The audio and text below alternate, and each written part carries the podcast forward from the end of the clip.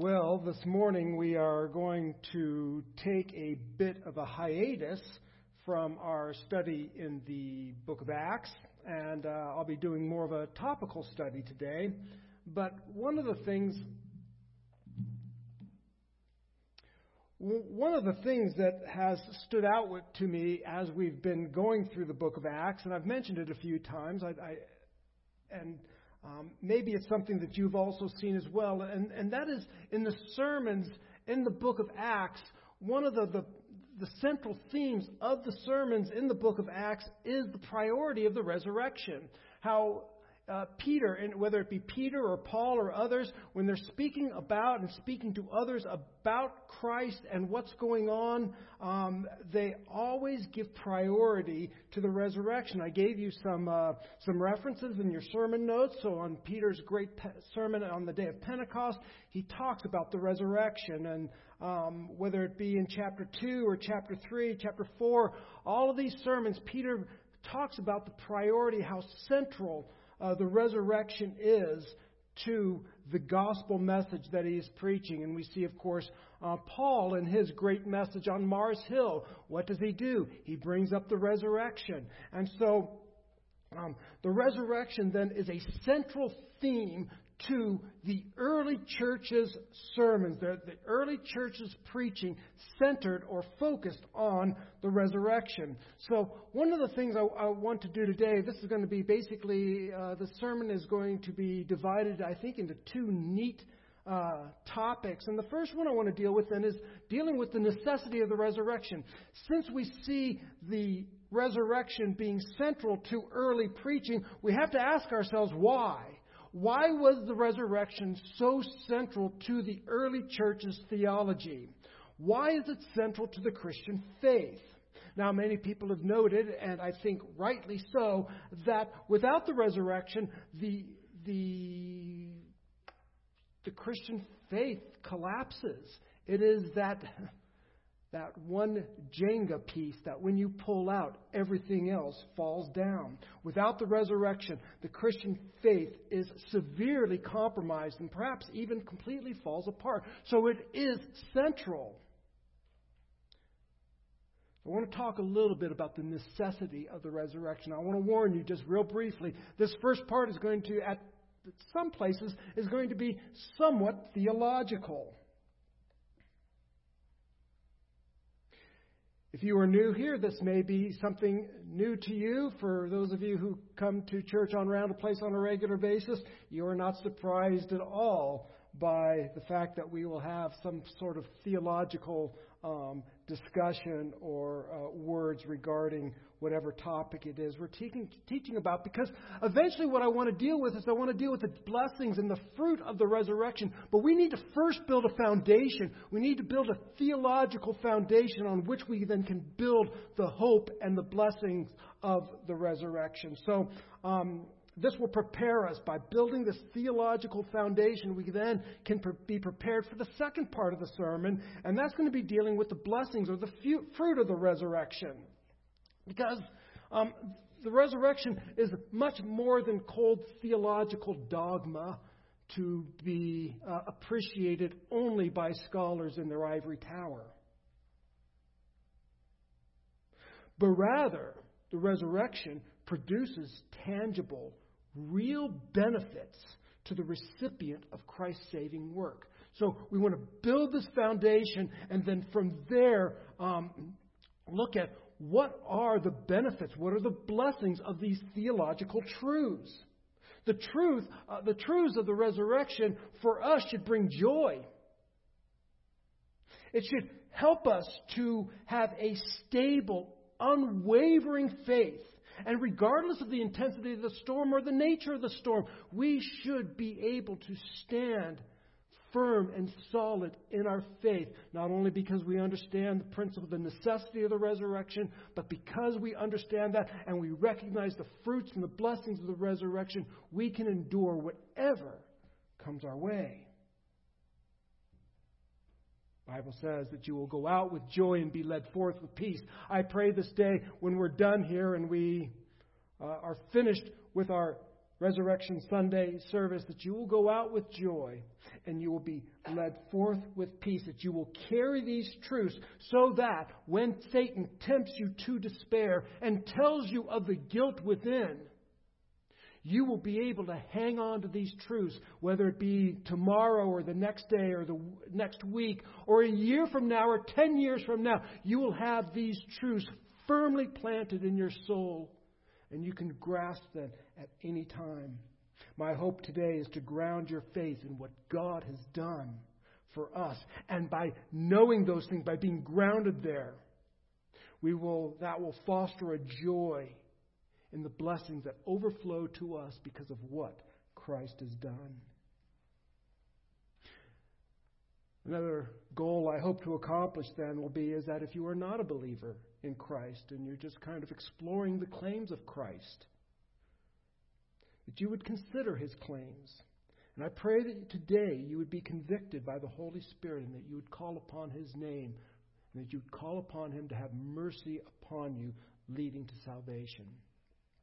So I hope to, to encourage you today. I hope to strengthen you. I hope to give you some things to think about. I hope that you are convicted by the Holy Spirit and moved along to, uh, to growth in Christ. So let's begin with the necessity of salvation. The necessity of salvation. I'm going to begin this particular um, topic with uh, looking at Mark chapter 8, verse 31. Because in Mark chapter 8, verse 31, um, we learn something very uh, important where Mark is recording some, some of the teachings of Jesus, and this is what he says. He says, And he began to teach them that the Son of Man must suffer many things and be rejected by the elders and the chief priests and the scribes and be killed, and after three days rise again. Now, I want to focus, there's, there's a lot there, but what I want to focus on that little verb must. It is necessary. Now, in this particular verse, there are a number of things that are necessary that Christ must suffer, that Christ must die. I'm going to focus on the idea that Mark tells us that Jesus teaches it was necessary for him to be raised from the dead. So Jesus says, I must be raised from the dead. I must be resurrected. It is a necessity. So we go from that imperative, that very strong statement of Christ, that it is necessary that the resurrection takes, takes place. And I want to then maybe address a few issues on why it is necessary. Why is it necessary that Christ raised from the dead? We're going to hear a lot of sermons today. There's tens of thousands, hundreds of thousands of sermons going out today. I hope that, that they are all Christ honoring and Christ glorifying. I just don't want to assume that we understand the necessity of the resurrection. So I'm going to give three necessities of the resurrection. I'm sure there's a lot more. Books can be written on this topic, but I'm going to, for our sake, deal with three, and I hope that they will suffice. And the first necessity, the first reason that Christ must rise from the dead is that the, dem- the resurrection demonstrates or shows or proves that the death of Christ accomplished God's intended purposes. That the death of Christ actually accomplished what it was supposed to do. So we see a lot of reasons why Christ came, but one of the reasons we see in 1 Timothy 1, 1.15 is that Christ came to save sinners. The, and the resurrection is put forth as proof that that purpose was actually accomplished.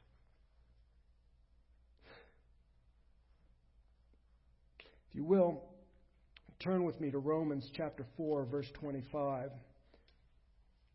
Romans chapter 4, verse 25. This perhaps was a very early Christian creed. And uh, speaking of, of Christ, verse 25 says this Who was delivered up for our trespasses and raised for our justification. That is, Christ paid for sin at his crucifixion. That payment was accepted and it resulted in a not guilty verdict from the highest court in the universe. In other words, the resurrection is a demonstration that the payment for sins was accepted, received, and found as being as sins being paid in full. I like uh, uh, the way Charlie, who who gave us our, our earlier prayers when he was teaching through the book of Romans, I think he put it this way, and I don't want to misquote Charlie. Um, but I think he would say something to the effect that at Calvary on Friday, sins were paid for, and on Sunday, the funds cleared. The resurrection shows that the payment was accepted and the payment price was paid in full. He was raised for. He paid our sins on the cross and our and we were justified, declared not guilty on Sunday. The resurrection then um, is evidence that the payment of sin was accepted. Christ's perfect, holy sacrifice, bearing the wrath of God on the cross on Friday, was a sufficient payment. And when he said, when Christ breathed his last and said, It is finished, it truly was finished. Our sins are paid for. And the fact that death could not hold him is evidence that the payment was sufficient. What I hope to, I don't want to give the impression, and I want to push back against any idea that the death of Christ on the cross was a mere example, a good example of what it means to give one's life as in self-sacrifice for uh, for the good of others. I, I believe that his sacrifice was a good example, but it did more than provide a good example. His death paid the penalty of our sins, and his resurrection demonstrates that that payment was sufficient.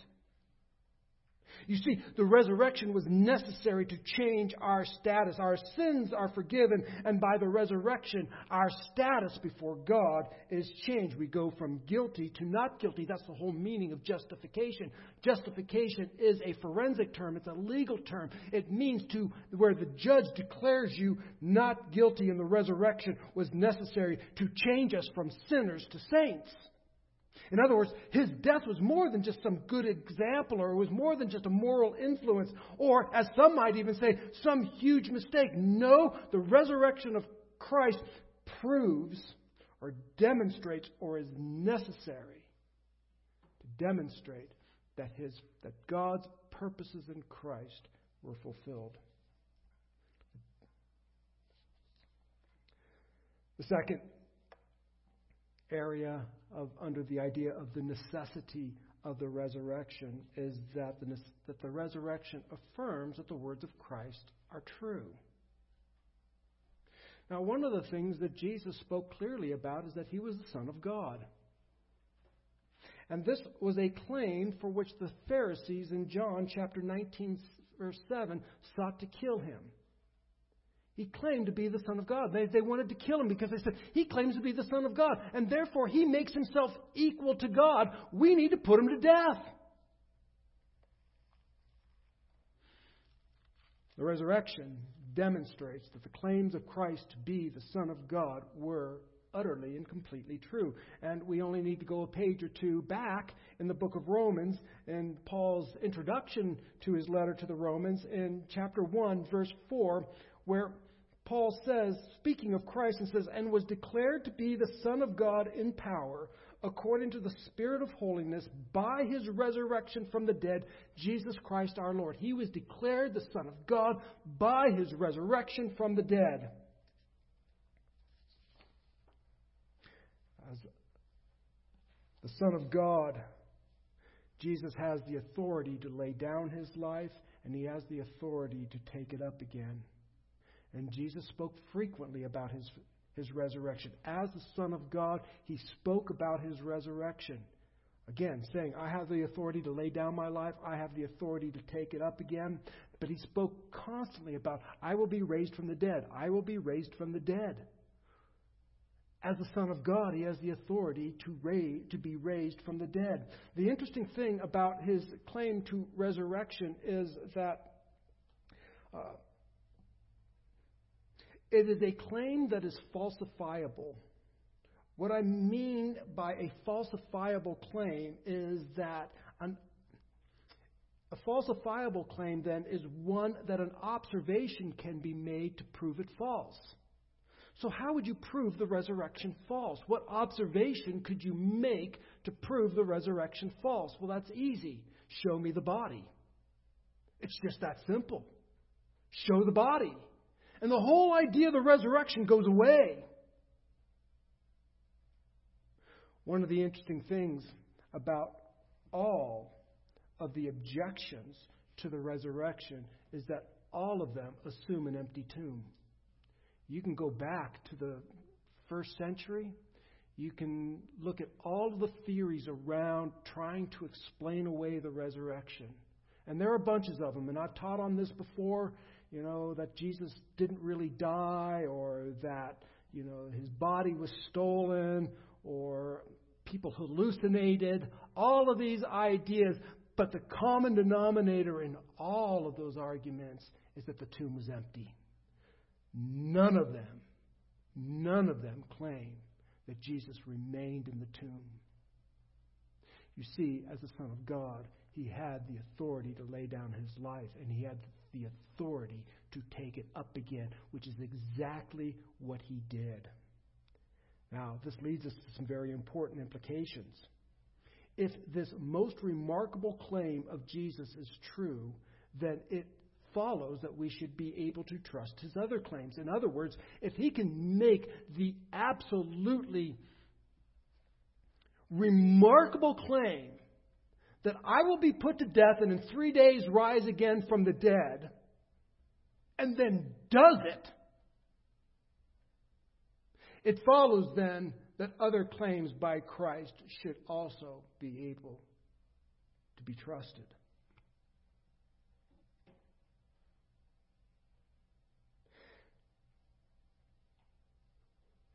Christ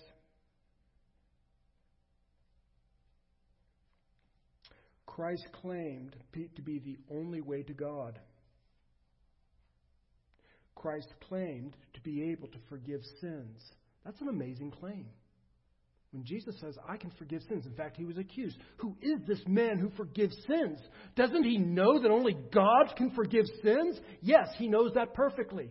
I am the Son of God. I am equal to God. I am God, and I have the authority to forgive sins. He has he claims to give everlasting life. Really? Who has the authority to make a claim like that? Only if he is the Son of God. And the resurrection proves that he is the Son of God. Jesus also claims that he will return and judge the world, the living and the dead. So, the second necessity of the resurrection is it proves or demonstrates that Jesus is the Son of God, and Jesus being the Son of God, there are many other implications then that come with that. And then finally, the third reason or necessity for Christ rising from the dead is going to be found in 1 Corinthians chapter 15 verses 20 through 22. You can go ahead and turn there and then stay there because we're going to stay in 1 Corinthians 15 through the remainder of the message. But I've, t- I've put this as that the resurrection, the necessity of the resurrection is that it is a matter of life and death. And now I'm going to ask you to think a little bit with me. I'm not going to expound too much on this, but it will require a little bit of thought. Let me read 1 Corinthians chapter 15 verses 20 through 22. But in fact, Christ has been raised from the dead, the first fruits of those who have fallen asleep. For as by man came death, by a man has come also the resurrection of the dead. For as in Adam all die, so also in Christ shall all be made alive. Stop there. Note what he says that Christ is the first fruits of all those who have fallen asleep, that is, those who have died. And then, for a man, for by a man came death. That he's speaking, he's referring to Adam. For by one man, Adam, came death, and by one man, Jesus, came eternal life. Our destinies are tied either to Adam or to Christ, who is referred to as the last Adam. So our destinies are tied either to Adam or they are tied to Christ. We are either in Adam or we are in Christ. This is an issue that uh, Paul brings up quite a bit in the book of Romans. There are two spheres in which we live. We, live, we either are in Adam or we are in Christ. Paul divides humanity into two groups. Group number one, in Adam, and you will die in Christ and you will live. That's the only two categories of humanity. We are either in Adam, and he picks that theme up again here in 1 Corinthians. You are in Adam, and by him you will die, or you are in Christ, and by him you will live. I have to ask the question it's important the necessity of the resurrection. What good is a dead Christ? It would leave our status completely unchanged. A dead Christ is no better than a dead Adam. It leaves us in the exact same same place before his death. Had he died and remained dead, he would have demonstrated that he was under the penalty of death like Adam. And if Christ, our representative, lies in the grave, so do we. Only if Jesus is freed from the power of death, can we be freed from the power of death? Only if Jesus is declared righteous by his resurrection, sinless, can we be declared righteous. You are in Adam and you will die, or you are in Christ and you will live. You are in Christ and you are righteous, or you are in Adam and you are not righteous. And so this is a the, the as we talk about the necessity of the resurrection, it is literally a matter of life and death. So, just a brief summary. His resurrection is necessary. He is declared the Son of God who is victorious over sin and death and stands as a representative of a new community, a new group of people who share in this victory. Yeah, that's necessary. All right, so we've kind of dealt with the necessity. That's kind of my first major um, point of this message we share in, um, or the necessity of the resurrection. And now we might be thinking, well, that's great. Christ is glorified. He's the Son of God. He is high and lifted up. Great. Does it have any bearing to me?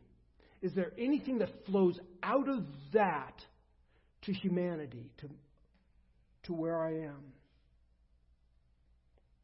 The way I'm going to address this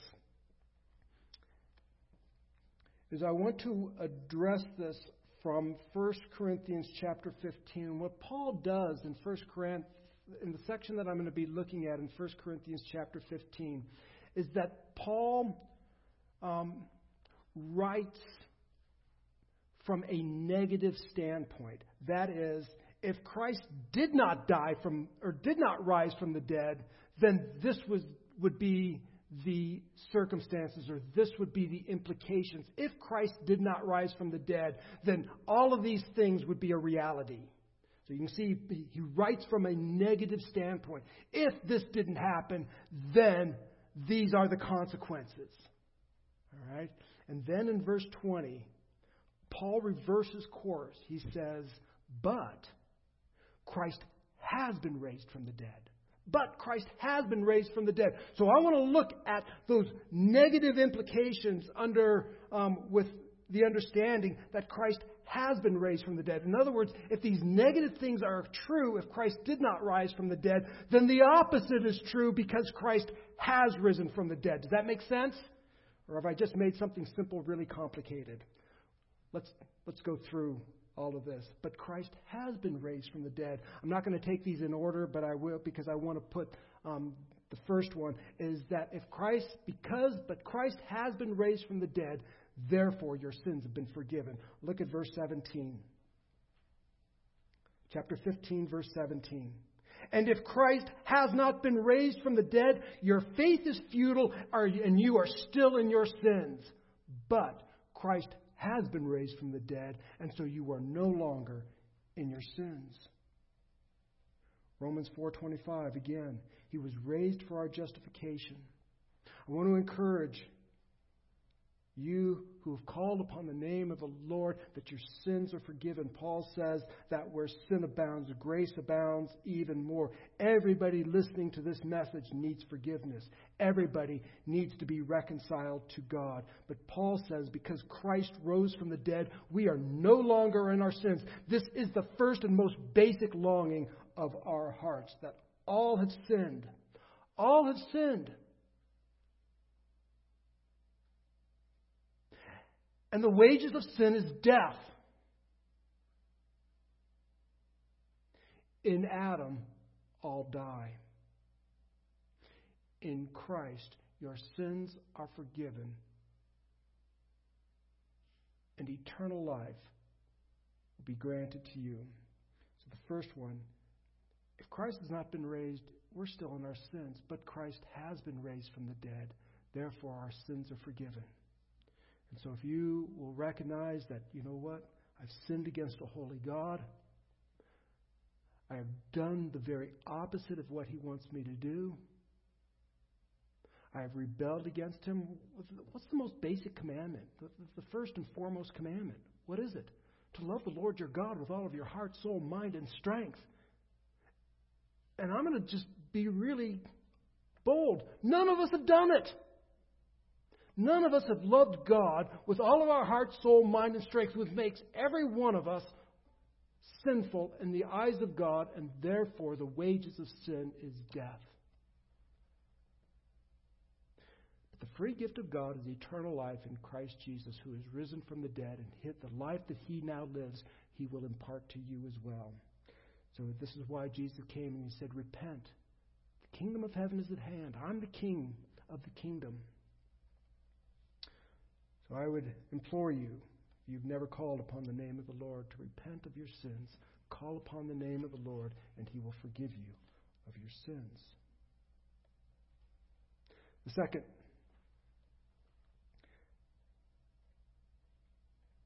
statement that Paul says, he says, And if Christ has not been raised, then our preaching is in vain, and your faith is vain. We are even found to be misrepresenting God because we testified about God that He raised Christ from the dead, whom He did not raise, if it is true that the dead are not raised. Let me just stop there. If Christ has not been raised, then our preaching is vain and we have misrepresented God.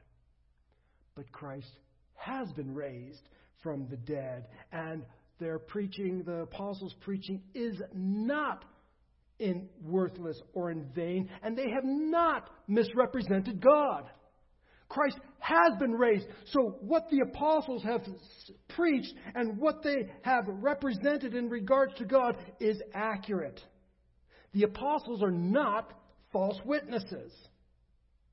That what they state is certain, it is true. You can bank on it. Now, let me just pause for a moment and mention that in our modern society, perhaps the greatest sin that we can commit in our modern in our modern society is the sin of certainty. That is to say that anything is absolutely true. We live in a day of relativism, uh, that truth is situational, it is fluid, it is not fixed. But the apostles are saying, wait a second, Christ has risen from the dead. Our preaching is not empty, and we have not rep- misrepresented God. What we have said about God is certain. Folks, the need for truth is a deep need. It's a deep need. Even those who claim that truth is not fixed all are seeking, I mean, when they say truth is not fixed, they're making a truth claim. We all have need for truth. Nobody lives as though truth is situational. Nobody lives actually. They may think that in their mind, but nobody actually lives that out. Nobody can live that out. And the need for truth is deep. Jesus comes along and says, I am the truth. And his resurrection vindicates that claim. It also tells us that the claims of the apostles are true. Jesus did rise from the dead. Therefore, what they teach about Christ and God is true. They have not misrepresented anything. In other words, when they say there is no name under heaven by which men may be saved, that Christ is the only name under heaven by which men may be saved, they're not misrepresenting God. They're not saying something that is empty. What they're saying is filled with truth and needs to be believed and, claim, and clung to. When they say that a person is saved by grace alone, that that salvation is a gift of God, that we cannot earn it. They are not misrepresenting God. And their words are not empty, but they are full.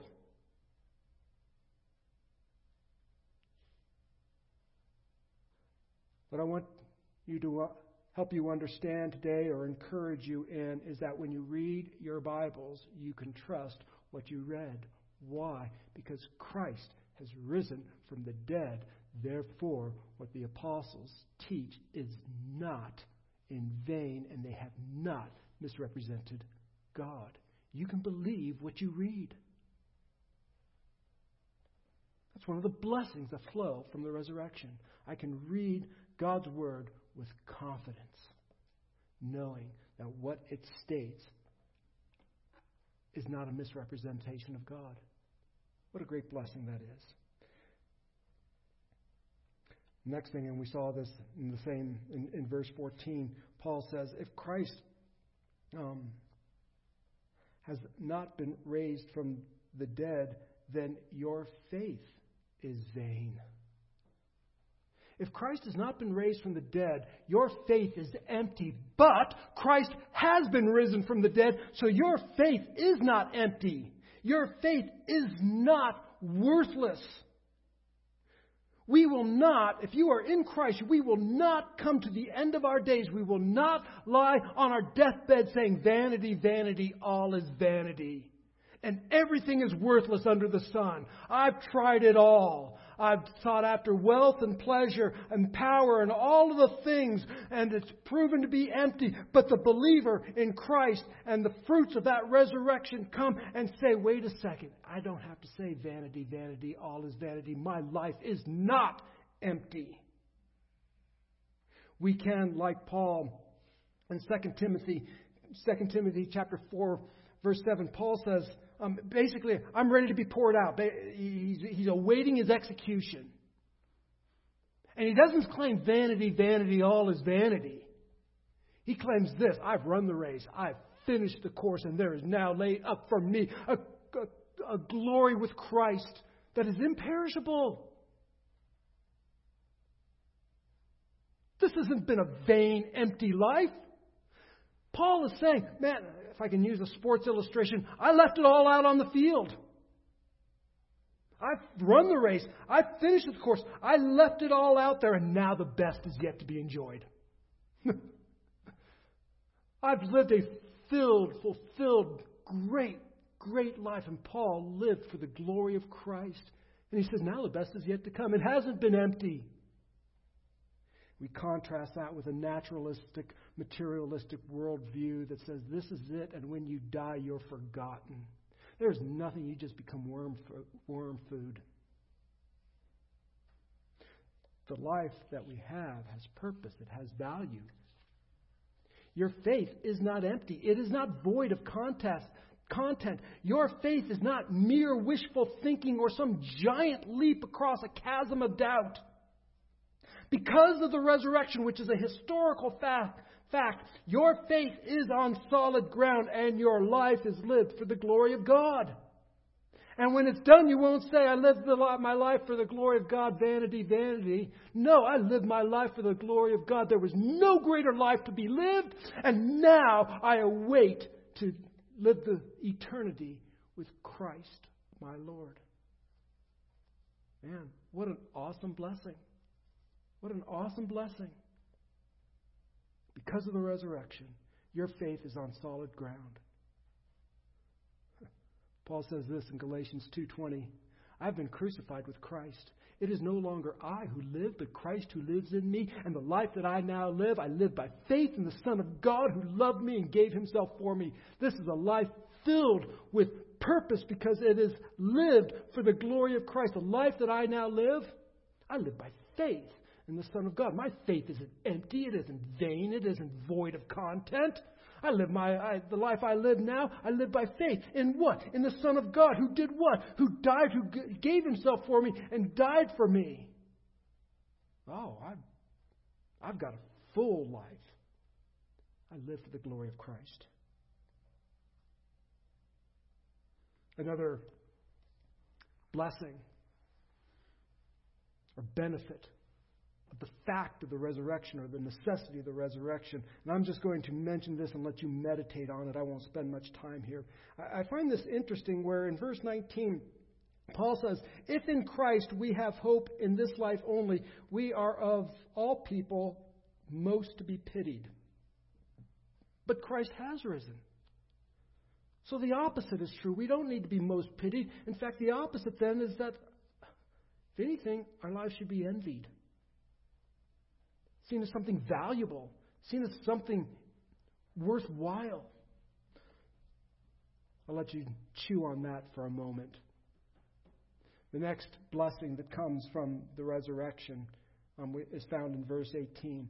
Then those who have fallen asleep, which is just a euphemism for those who have died in Christ, have perished. If Christ has not been raised from the dead, then those who have died in Christ are dead. If Christ has not been raised from the dead, those who have died are still in the grave and they're dead. But Christ has been risen from the dead. All those who are in Christ, who is alive, therefore we live. Because Christ lives, we live. We are in Christ, and Christ is alive, therefore we live. Jesus said, The one who believes in me will live, even if he dies. We live as Christ lives, and we enter into the joy of our Master. As I said, our destiny is tied to the one whom um, we are aligned with. We are aligned with Adam, and in Adam all die, or we are aligned with Christ, and in Christ all live. And since Christ has been raised from the dead, and it, said, it goes on and says that he is the first fruits of those who've been raised from the dead. And the first fruits was just simply the first part of a harvest. It wasn't the entire harvest, it was only the first part of it. But the first fruit was brought forth in anticipation of the complete harvest coming in. Jesus is the first fruits of those who have risen from the dead. Which means he's not the only one who rises from the dead means there will be a great harvest of people who also live because he lives. So, those who have fallen asleep in Christ have perished, but Christ has been raised from the dead, therefore we live. Christ has been raised from the dead. He's the first fruits of those who have fallen asleep. This is a promise that those who share in Christ will also share in his life. Those are just a few of the necessities and blessings that flow from the resurrection. I will close this message as Paul closes his comments about the resurrection in 1 Corinthians 15. And he closes, and I close like this Death is swallowed up in victory. O death, where is your victory? O death, where is your sting? The sting of death is sin, and the power of sin is the law. But thanks be to God who gives us the victory through our Lord Jesus Christ. Therefore, my beloved brothers, be steadfast, immovable, always abounding in the work of the Lord, knowing that the Lord, your knowing that in the Lord your labor is not in vain. I will encourage you saints be steadfast, be immovable, abound in the work of the Lord, and know this that in the Lord your labor is not in vain.